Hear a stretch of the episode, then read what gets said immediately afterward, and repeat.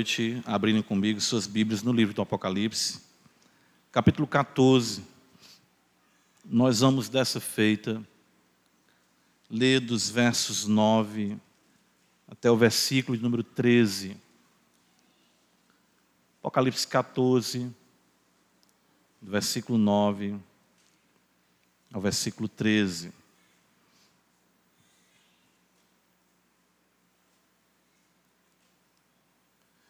Acompanhe comigo a leitura da palavra de Deus. Nos diz assim: Seguiu-se a estes outro anjo, o terceiro, dizendo em grande voz: Se alguém adora a besta e a sua imagem, e recebe a sua marca na fronte ou sobre a mão, também esse beberá do vinho da cólera de Deus, preparado sem mistura do cálice da sua ira, e será atormentado com fogo e enxofre diante dos santos anjos e na presença do Cordeiro. A fumaça do seu tormento sobe pelos séculos dos séculos, e não tem descanso algum, nem de dia, nem de noite. Os adoradores da besta e da sua imagem, e quem quer que receba a marca do seu nome. Aqui está a perseverança dos santos, os que guardam os mandamentos de Deus e a fé em Jesus. Então ouvi uma voz do céu dizendo: Escreve, bem-aventurados os mortos que desde agora morrem no Senhor. Sim, diz o Espírito, para que descansem das suas fadigas, pois as suas obras os acompanham. Amém. Mais uma vez nós louvamos o teu nome, Pai. E precisamos do teu Espírito para discernirmos a mente do Senhor, revelada na Sagrada Escritura. Sem ti, Jesus, tu nos ensinou, nada podemos fazer. Tu és o nosso mestre. Mestre bendito, nos ensina essa noite mais uma vez. Precisamos da porção que o Senhor reservou para nós para prosseguirmos. Limpa-nos pela tua palavra, para que caminhemos de modo agradável a ti, por amor, em amor, para a glória de Deus Pai. Em Jesus Cristo, Senhor, nós choramos. Amém.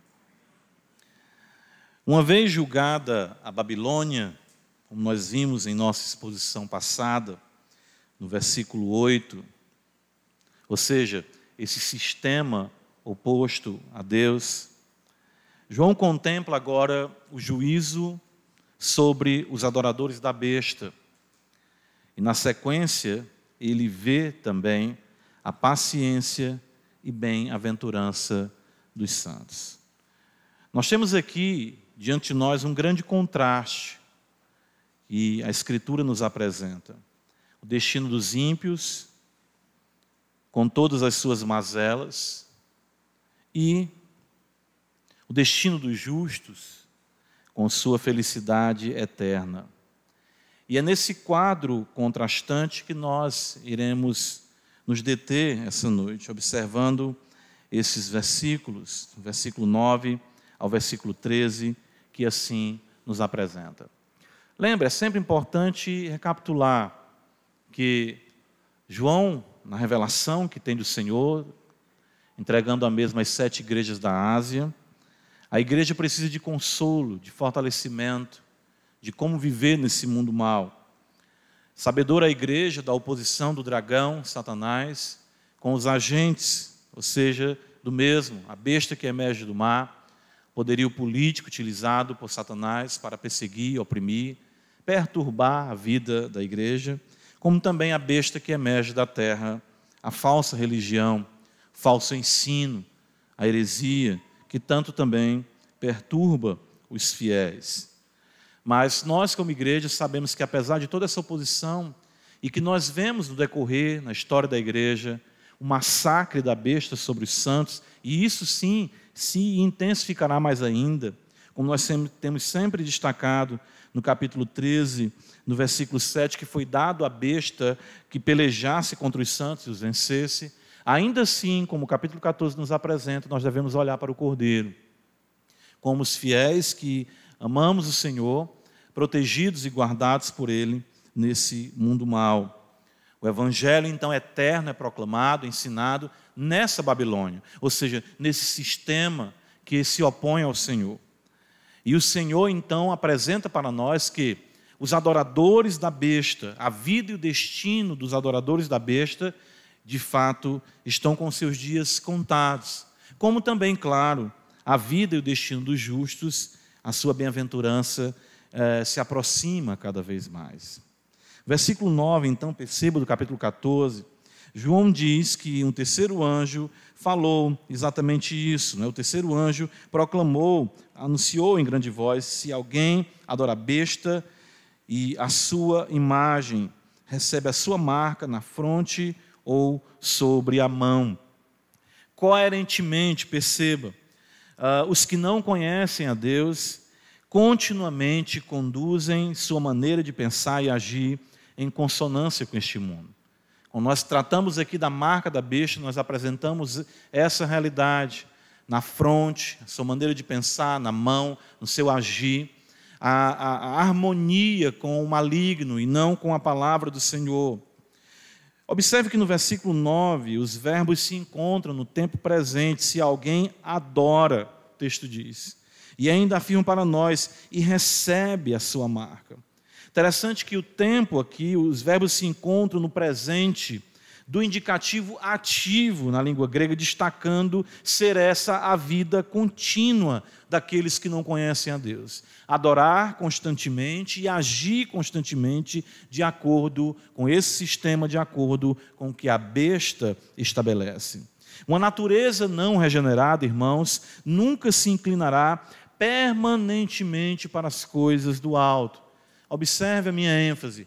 Nunca uma natureza regenerada se inclinará permanentemente, até que provisoriamente, temporariamente, sim. Porém, aqueles que não são regenerados pelo Senhor terão ação contínua de viver de acordo com esse mundo, no seu pensar e no seu agir, claro, em oposição à palavra do nosso Deus. No Evangelho de Mateus, capítulo 7, o Senhor Jesus ele destaca para nós isso na conclusão do Sermão do Monte, quando no versículo 18 ele apresenta algo que não pode ser uh, uh, mudado, ou seja, é uma verdade, é, é, é, um axioma, isso não pode ser alterado. Uh, o texto diz: não pode, Mateus 7,18, a árvore boa produzir fruto maus, nem a árvore má produzir bons frutos. Toda árvore que não produz bom fruto é cortada e lançada no fogo. E esse contexto do ensino do Senhor mostra que alguns se afirmarão conhecedores do Evangelho. E lembra que isso está muito no viés daquilo que é a ação de Satanás com a falsa religiosidade, com a besta que emerge da terra. O fato é que existe uma coerência na vida do ímpio ele não consegue viver de forma diferente, por isso a ênfase. Perceba no versículo 9, ele diz: o anjo, se alguém adora a besta e a sua imagem. E veja mais uma vez no versículo de número 11: os adoradores da besta e da sua imagem, e quem quer que receba a marca do seu nome. Por isso que João vai dizer também para nós em Apocalipse capítulo 22, observe, no versículo 11, na conclusão, Senhor, falando a João, ele diz: continue o injusto fazendo injustiça, continue o imundo ainda sendo imundo, o justo continue na prática da justiça e o santo continue a santificar-se. Os seguidores da besta, ou seja, os que vivem para esse mundo, de acordo com as regras deste mundo, em uma religiosidade confeccionada para abarcar as suas paixões, manterão a coerência da sua impiedade, não adorando a Deus e nem lhe dando glória. Certo? É, é, é isso que nós devemos observar na distinção entre os que adoram a besta e os que adoram o cordeiro. O que um homem pensa, ele assim o é. como você vive. Isso destaca se você é um adorador do cordeiro ou um adorador da besta. É muito importante nós é, indagarmos a nós mesmos o que norteia a nossa vida, o que revelam as nossas atitudes, quais são as suas metas, quais são os seus propósitos, a quem você ama, a quem você adora. Não há como fugir. Todos, em sua maneira de pensar e agir, revelam o seu Deus. Então é por isso que o texto ele traz para nós uh, um ensino que já foi uh, uh, trazido por João, ou seja, os adoradores da besta. Eles continuarão assim. Os santos continuarão vivendo nesse sistema até o dia, claro, em que a ceifa aconteça, a figura que nós vamos ver no final do capítulo 14, mas a coerência dos ímpios permanecerá, uma vida contrária à vontade do Senhor. É isso que o anjo está aqui anunciando para nós, anunciando para as igrejas. Veja, na sequência, o versículo 10 de Apocalipse 14 nos apresenta, na visão de João, a cólera e a ira de Deus. Versículo 10 fala que também este beberá do vinho da cólera de Deus, preparado sem mistura do cálice da sua ira, e será atormentado com fogo e enxofre diante dos santos anjos e na presença do Cordeiro. A, a, a ênfase aqui de João, a visão, a cólera e a ira de Deus. E, e, isso também é muito pertinente nós considerarmos como igreja do Senhor, porque para uma sociedade como a nossa, é inconcebível em sua libertinagem a ideia de um Deus irado. Tal pensamento é visto com maus olhos e como criação de religiosos antipáticos.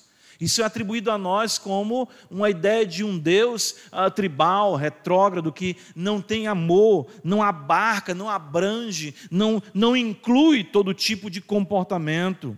Porém, João, que é o apóstolo do amor, como nós conhecemos bem, não vê nenhuma contradição em afirmar a indignação santa de um Deus justo. Percebam isso, né? João, que é conhecidamente como um apóstolo é, é, é do amor, é, filhinhos, aquele que tem essa proximidade do Senhor, que reclina a cabeça sobre o peito do Senhor. João afirma a visão que é dada a ele, que a ira e a cólera de Deus estão de fato preparados para juízo sobre os impenitentes.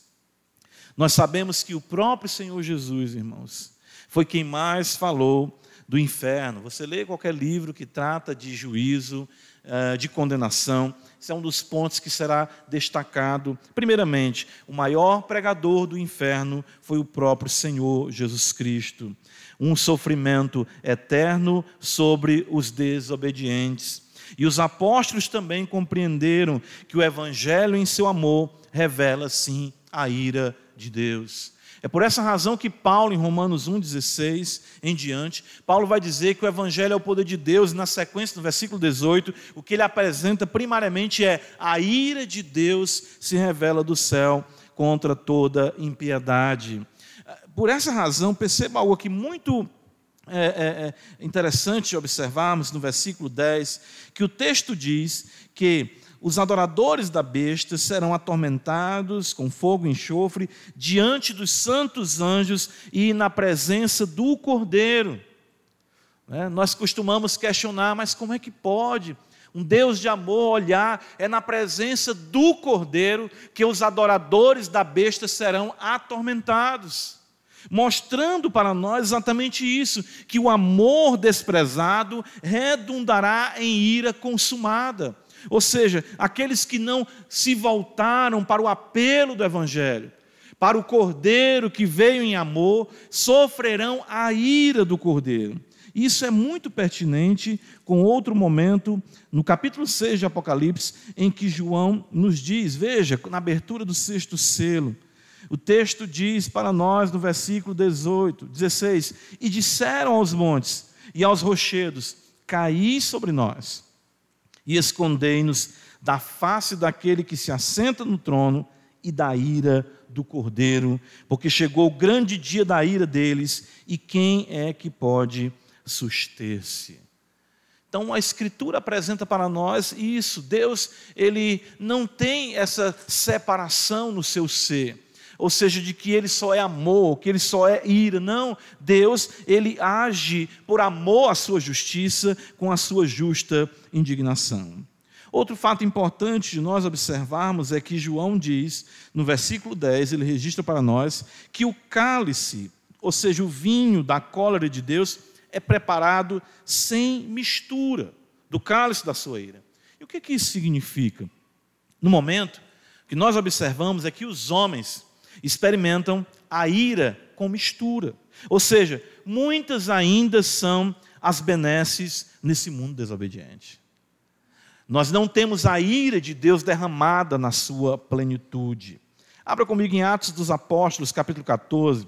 E perceba como o apóstolo Paulo apresenta isso, ah, chamando a atenção dos gentios para a bondade de Deus em um mundo ah, rebelde.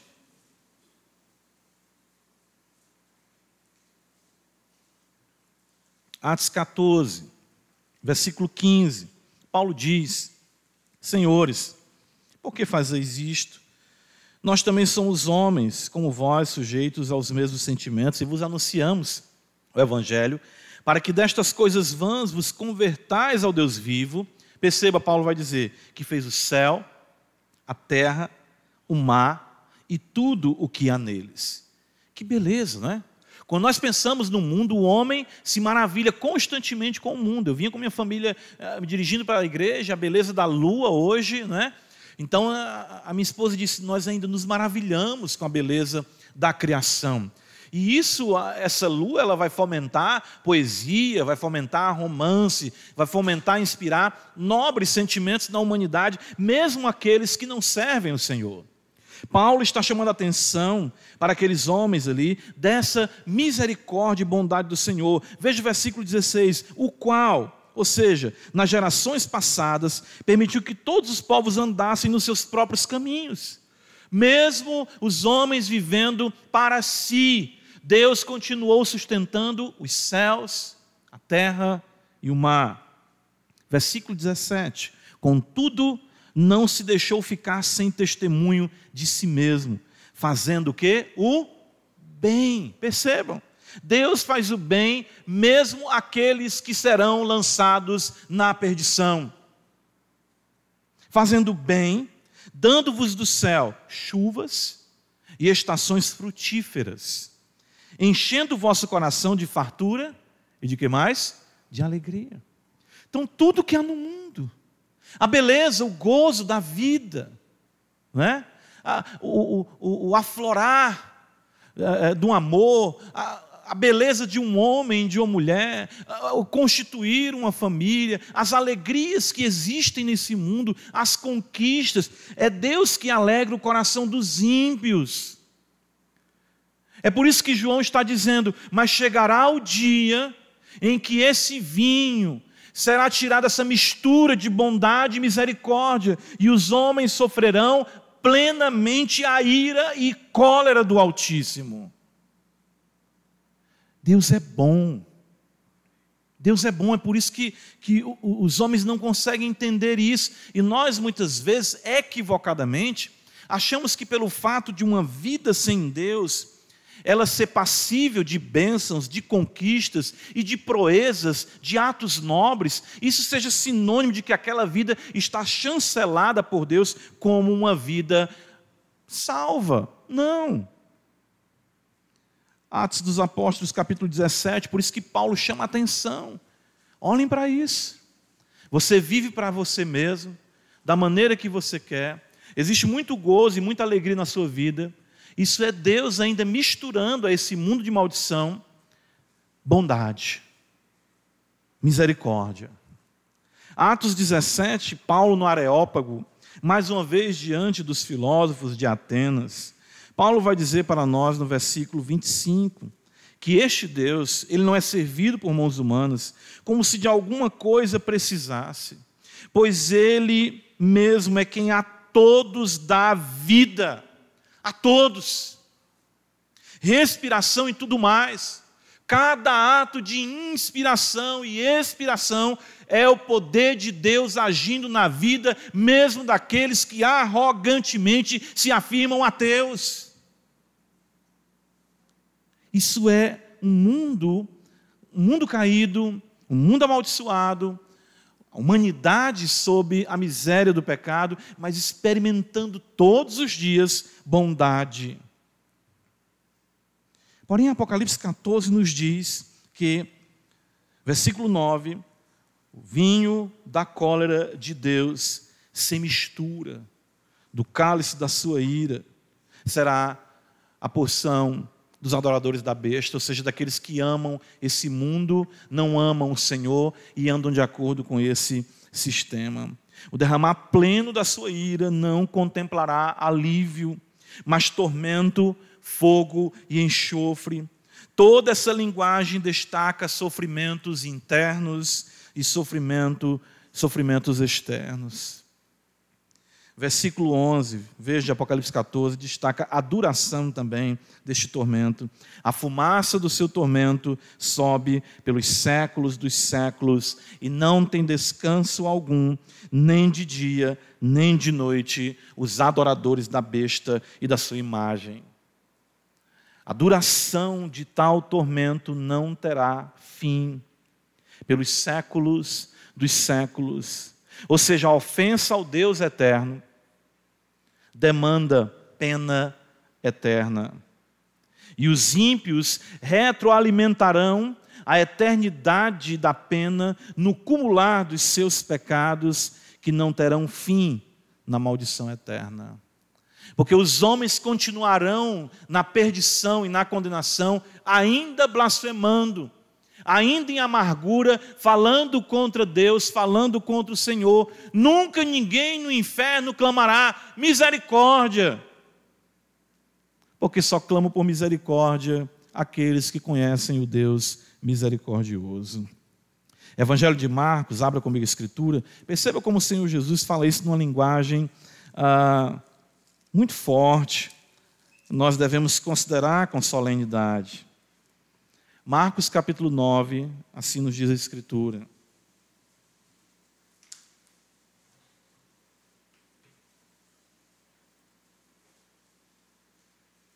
Olha o que está escrito. Versículo 43. E se tua mão te faz tropeçar, corta porque é melhor entrares maneta na vida do que tendo as duas mãos e ires para o inferno, para o fogo inextinguível, ou seja, que não se apaga. Onde não lhes morre o verme, nem o fogo se apaga. Se teu pé te faz tropeçar, corta-o. É melhor entrares na vida aleijado do que tendo os dois pés seres lançados no inferno, onde não lhes morre o verme, nem o fogo se apaga. E se um dos teus olhos te faz tropeçar, arranca-o. É melhor entrares no reino de Deus com um só dos teus olhos do que tendo os dois seres lançados no inferno, onde não lhes morre o verme, nem o fogo se apaga. A ideia de tormento, do verme, do fogo, um, tormento que uh, nós não podemos imaginar. Tem um cântico que nós costumamos cantar na igreja, uh, que eu jamais saberei o preço dos meus pecados pagos na cruz, porque Cristo suportou as agruras do inferno sobre si no lugar do seu povo. Então jamais nós experimentaremos a ira e a cólera de Deus, o inferno, a perdição. Mas o que a Escritura afirma, o apóstolo Paulo vai dizer em Gálatas, é que de Deus não se zomba. O que estamos presenciando no momento em que nós não vemos a ira e a cólera de Deus se manifestar imediatamente, é o poder de Deus em sua longanimidade, ou seja, a poderosa paciência do Senhor. Porém, a revelação nos afirma que a sua ira já é um fato misturada. Ou seja, ela já é um fato misturado. A ira de Deus já está acontecendo nesse mundo. É porque somente o crente consegue enxergar isso. Somente o crente consegue perceber, irmãos, o que é que há de bom quando nós consideramos as promessas do Evangelho. O que é que há de bom nesse mundo? Quando a Escritura diz que o fim de toda alegria é tristeza, tudo que nós experimentamos e vivenciamos aqui é tocado pela morte. Tudo, nada é permanente. Mas os ímpios não conseguem cogitar isso. A ira já está nesse mundo, percebam. A própria morte, os males, as doenças, as frustrações, tantas coisas ruins desse mundo, e nós ainda iremos considerar ou cogitar ser aqui o nosso repouso? De modo nenhum. Porém, nós vemos aqui que o momento da demonstração da mesma, ou seja, da ira sem mistura, está às portas. Está às portas, a Escritura coloca isso. Mesmo que você não observe essa ira às portas, num, num, numa realidade cósmica, no retorno de Cristo visível a todo olho, a qualquer momento você pode morrer. E você vai arriscar a única vida que você tem. Sua vida não é de videogame, você só tem uma vida, você não tem três chances. Não adianta. Você só tem uma vida. Você não vai urgir com a sua alma ante o fato da condenação eterna.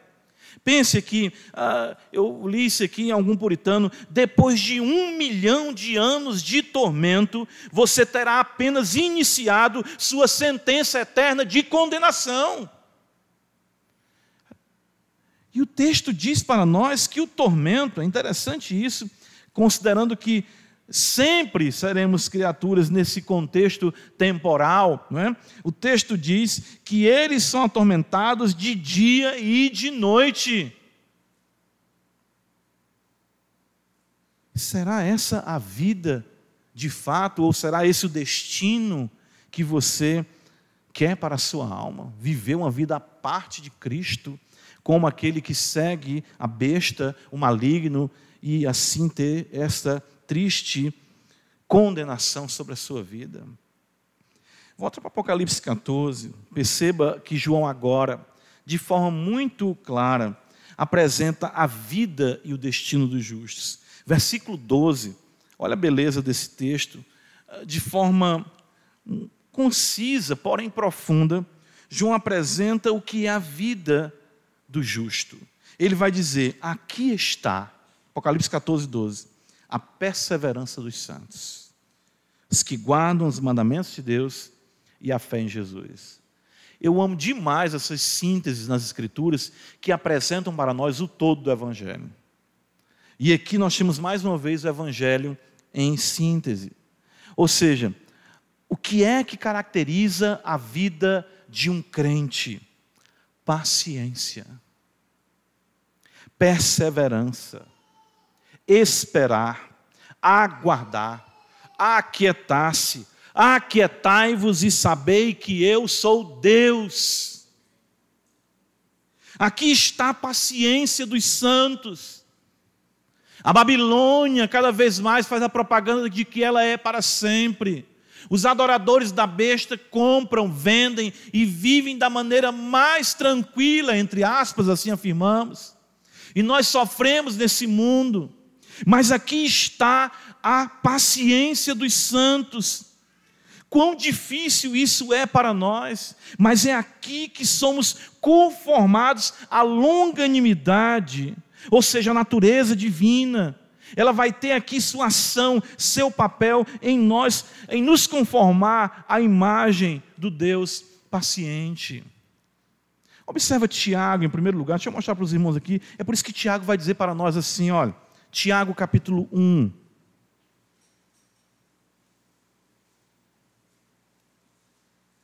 Meus irmãos, versículo 2: Tende por motivo de toda alegria o passardes por várias provações, sabendo que a provação da vossa fé, uma vez confirmada, produz o quê? O que, é que está escrito aí? Perseverança. Apocalipse 14, como nós vimos, aqui está a perseverança. Como vem essa perseverança para nós? Através de passarmos por muitas provações, passarmos por muitas aflições. Versículo 4 vai dizer: Ora, a perseverança deve ter ação completa, para que sejais perfeitos íntegros, em nada deficientes. Vou lhe dar uma notícia, não sei se é muito agradável para você. Você vai passar aprovação em tudo na sua vida. Em tudo. Em tudo. Porque o objetivo de Deus é gerar em nós a paciência. Nos assemelharmos a Ele, que longanimamente aguarda o dia em que a sua glória cubra a terra como as águas cobrem o mar. Ele poderia fazer isso no estalar de dedos, mas ele pacientemente esperou pela vida de cada um de nós, a salvação de cada um de nós e o trabalhar do Espírito em cada um de nós, para que sejamos conformados à sua imagem. Espera, irmão. Que nós precisamos é esperar. O que caracteriza a vida do crente é ele estar no mesmo lugar Romanos capítulo 15, esse texto é maravilhoso. O apóstolo Paulo nos mostra aqui algo muito precioso, atrelado ao caráter divino da Escritura. Ele vai dizer em Romanos 15, versículo 4, ele diz: Pois tudo, Romanos 15, verso 4, pois tudo quanto outrora foi escrito, para o nosso ensino foi escrito, a fim de que pela paciência, e pela consolação das Escrituras, tenhamos o que? Esperança.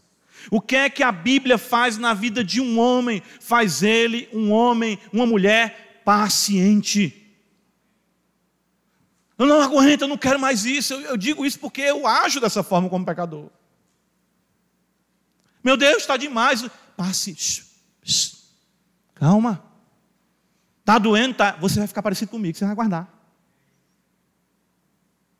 em tudo, todas as áreas. Veja o versículo 5, Paulo diz: Ora, o Deus da.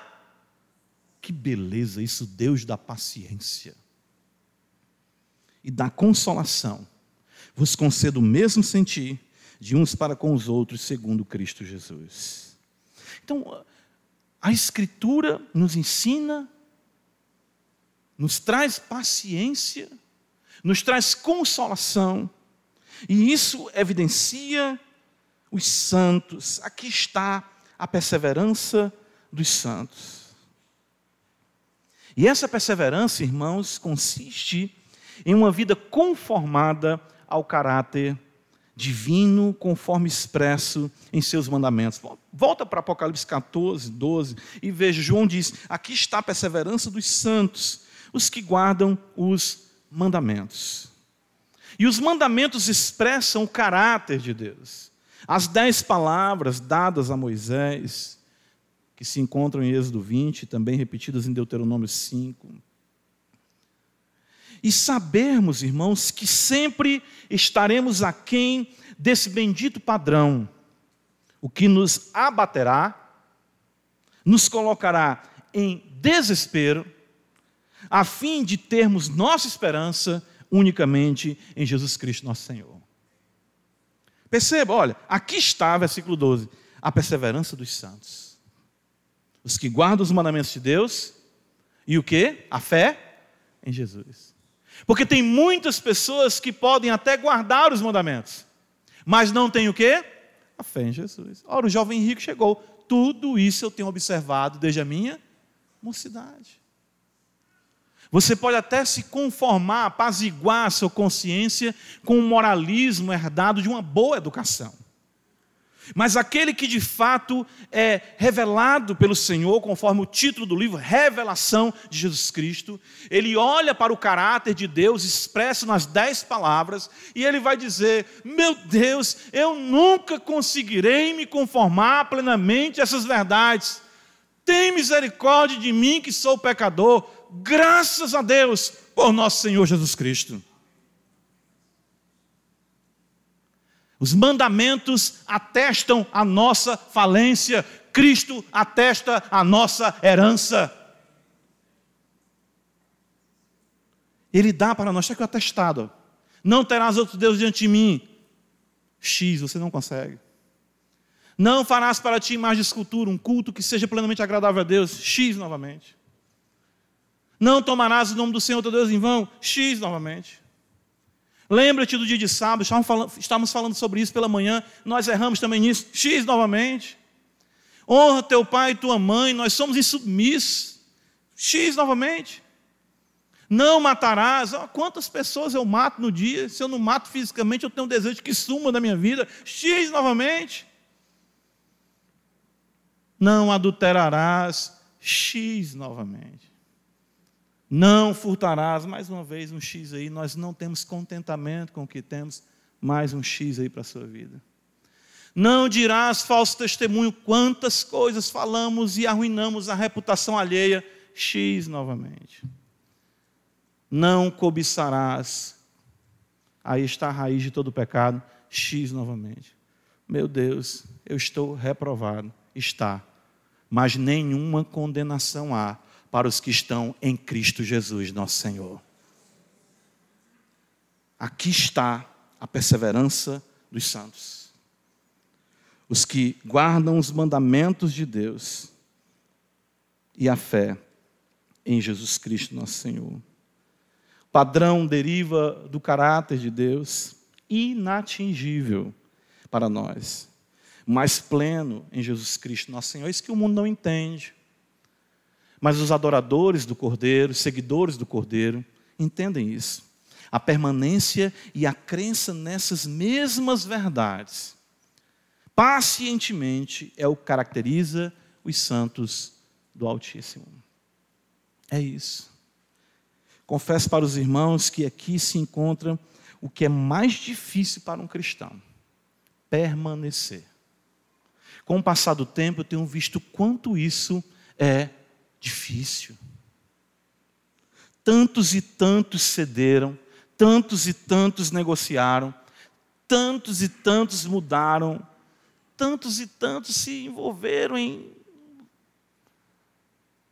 discursos frívolos, loucos mas os fiéis serão encontrados no mesmo lugar com a mesma fé, afirmando: creio em Deus Pai Todo-Poderoso, creio em Jesus Cristo, nosso Senhor, creio no Espírito Santo, ainda que tudo em mim diga o contrário, ainda que o mundo caia, ainda que tudo se arruine, eu creio no Senhor.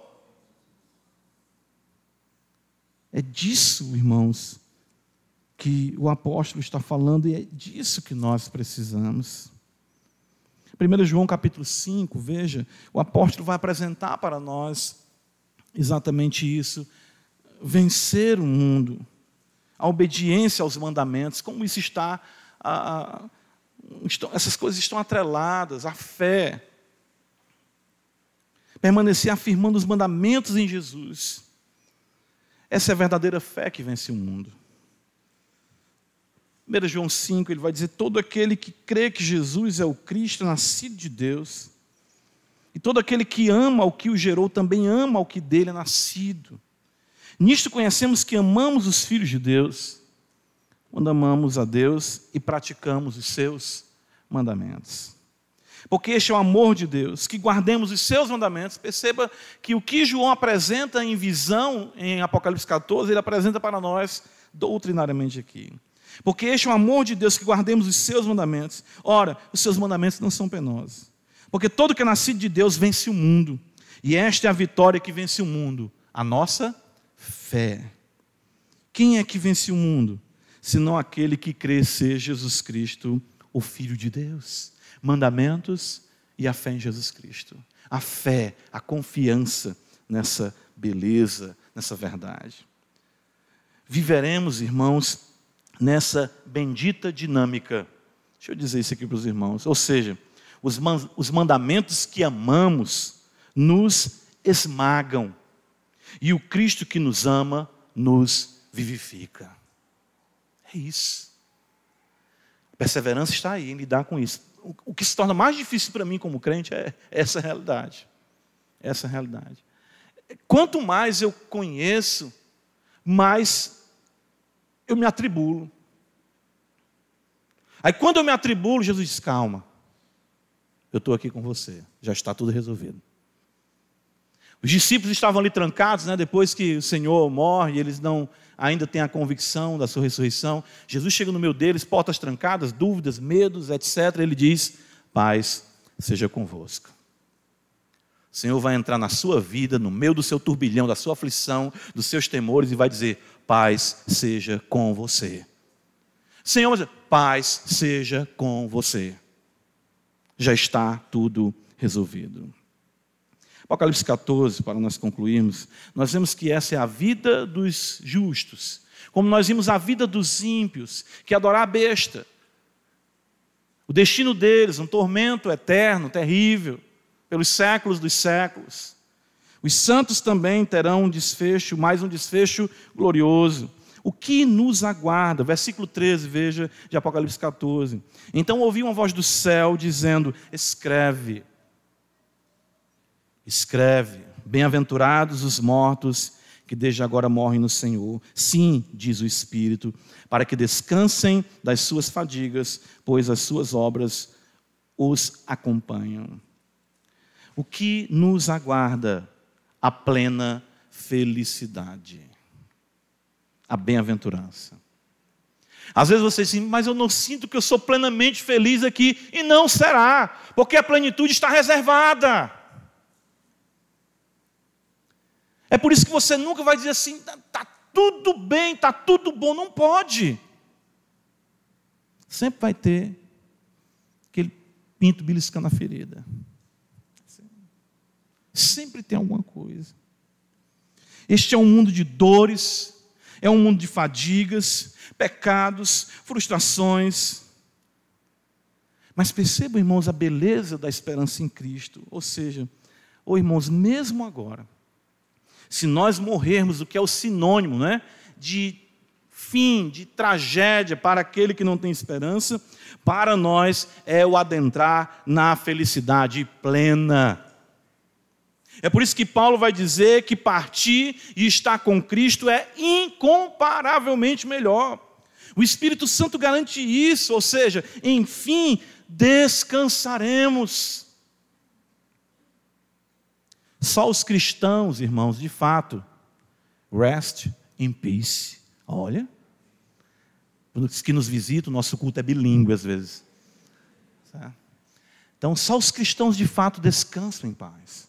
Né? Você vê ali no pessoal, ah, fulano descansa em paz. Não. Quem não segue a Deus, o tormento vai se concretizar e vai ser pleno. Mas o cristão, de fato, ele descansa em paz. Richard Baxter escreveu o seu famoso livro, O Descanso Eterno dos Santos, enquanto agonizava. Uma obra magnífica das glórias, das alegrias, das bênçãos que aguardam aqueles que servem o Senhor. Enquanto estava ali enfermo. E no que se fundamenta essa certeza, irmãos? No que se fundamenta essa nossa convicção de que nós fecharemos os nossos olhos aqui, de que enfrentaremos dores, males, enfim, e que mesmo morrendo adentraremos no descanso eterno? São as nossas obras? Não, de modo nenhum. Veja o que está escrito em Apocalipse 14, 13: Bem-aventurados os mortos que desde agora morrem no Senhor. Sim, diz o Espírito Santo. A nossa garantia está no Senhor. Ele vai à nossa frente, de fato, ele foi à nossa frente. Porque as nossas obras não nos precedem, mas a obra de Deus concluída em Cristo Jesus, que na cruz disse está consumado. As nossas obras nos seguem, elas não vão na frente. Por isso que Apocalipse 14, 13 vai dizer Descansem das suas fadigas, pois as suas obras os acompanham. Quando lá chegarmos, olharmos para o Senhor, nos deleitarmos na visão beatífica, né, na glória do Senhor revelada a nós, olharemos por cima de nossos ombros e veremos que a bendita graça trouxe também tudo o que foi feito no Senhor e para a glória do Senhor. 1 Coríntios 15, 58, Paulo falando da ressurreição, ele traz isso como motivação de nós vivermos para o Senhor. Não é que nós apresentaremos para o Senhor qualquer coisa que seja, que corresponda ao padrão ou à beleza da sua santidade. Mas a semelhança de um pai, que quando recebe um desenho de um filho, e o filho diz: Pai, aqui é o Senhor, e aqui você vê apenas aqueles dois pauzinhos do braço, das pernas, e aquela cabeça ali meia torta, até que isso parece com a nossa realidade do cearense, mas você vai dizer: Olha a cara do pai, que coisa linda! Porque nós, por amor que temos no nosso filho, receberemos aquela obra, mas o amor é o que justifica aquela visão. Paulo então vai dizer no fim do capítulo 15: portanto, meus amados irmãos, sede firmes. O que é está escrito lá no versículo 12? Perseverança, sede firmes, inabaláveis e sempre abundantes na obra do Senhor, sabendo que no Senhor o vosso trabalho não é vão. Deus recompensará aquilo que fez através de nós. Irmãos, que mundo cansativo esse? Eu estou cansado de pecar. Eu confesso para os irmãos que eu estou cansado. Eu tem dia que eu não suporto, sabe? Tem dia que eu não aguento. Eu tenho que lidar com meu coração.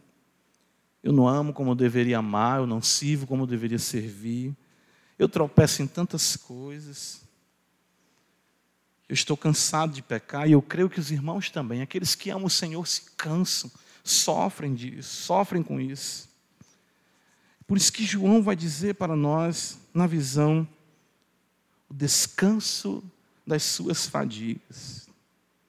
São tantas as aflições, são tantas as decepções, mas está chegando o momento da bem-aventurança se concretizar. Então, enfim, nós descansaremos, nos deleitando no que o Senhor fez através de nós e principalmente em quem Ele é. O Espírito, João diz aqui no versículo 13, que o Espírito do Senhor diz isso. O que significa que cada vez mais o Espírito Santo acentua no coração do crente o desejo de partir. Cada vez mais o Espírito vai elevando ele às considerações das realidades celestiais, a ponto de ele chegar e dizer: Ó oh, Senhor, despede o teu servo em paz, porque eu já vi a tua glória. Eu confesso para os irmãos que eu estou muito cansado, muito cansado de mim mesmo, muito cansado deste mundo e das frustrações que o pecado, enfim, uh, traz sobre, minhas, sobre, a minha vida, sobre a vida daqueles a quem eu, eu amo, enfim, sobre, sobre a nossa vivência mesmo como igreja. É muito cansativo tudo isso. Mas vamos erguer nossas cabeças na certeza de que o descanso está reservado para nós. A bem-aventurança, a felicidade é o nosso quinhão, é a nossa sorte. Vamos continuar, vamos prosseguir, sabendo que no Senhor o nosso trabalho não é em vão. Que Deus abençoe, amada igreja. Amém. Senhor, nós louvamos o teu nome, por tua palavra. Nos ajuda, Senhor. Ó oh, Senhor, quem dera, Senhor. Sabemos que não é uma, uma realidade do lado de cada eternidade. Quem dera não mais pecássemos contra Ti. Ó oh, Senhor, quem dera mas aguardamos o dia da redenção do nosso corpo. Um novo céu, uma nova terra, um corpo espiritual plenamente ajustado à vontade de Deus. Que beleza! Viveremos como nunca vivemos o que é ser homem, o que é ser mulher na presença de Deus, no poder do Espírito Santo. Que essa esperança nos ajude a não andarmos aqui cabisbaixos, mas certos de que o Senhor nos manterá e nos galardoará por sua imensa graça e misericórdia em Jesus Cristo, nosso Senhor. Nos ajuda, Pai. E aqueles que ainda não te conhecem, em que a sua sorte ainda está lançada com os adoradores da besta, que essa noite se dobrem a ti e participem da bem-aventurança da vida em Cristo Jesus, nosso Senhor. Nós te louvamos, Pai, no nome do teu Filho. Amém.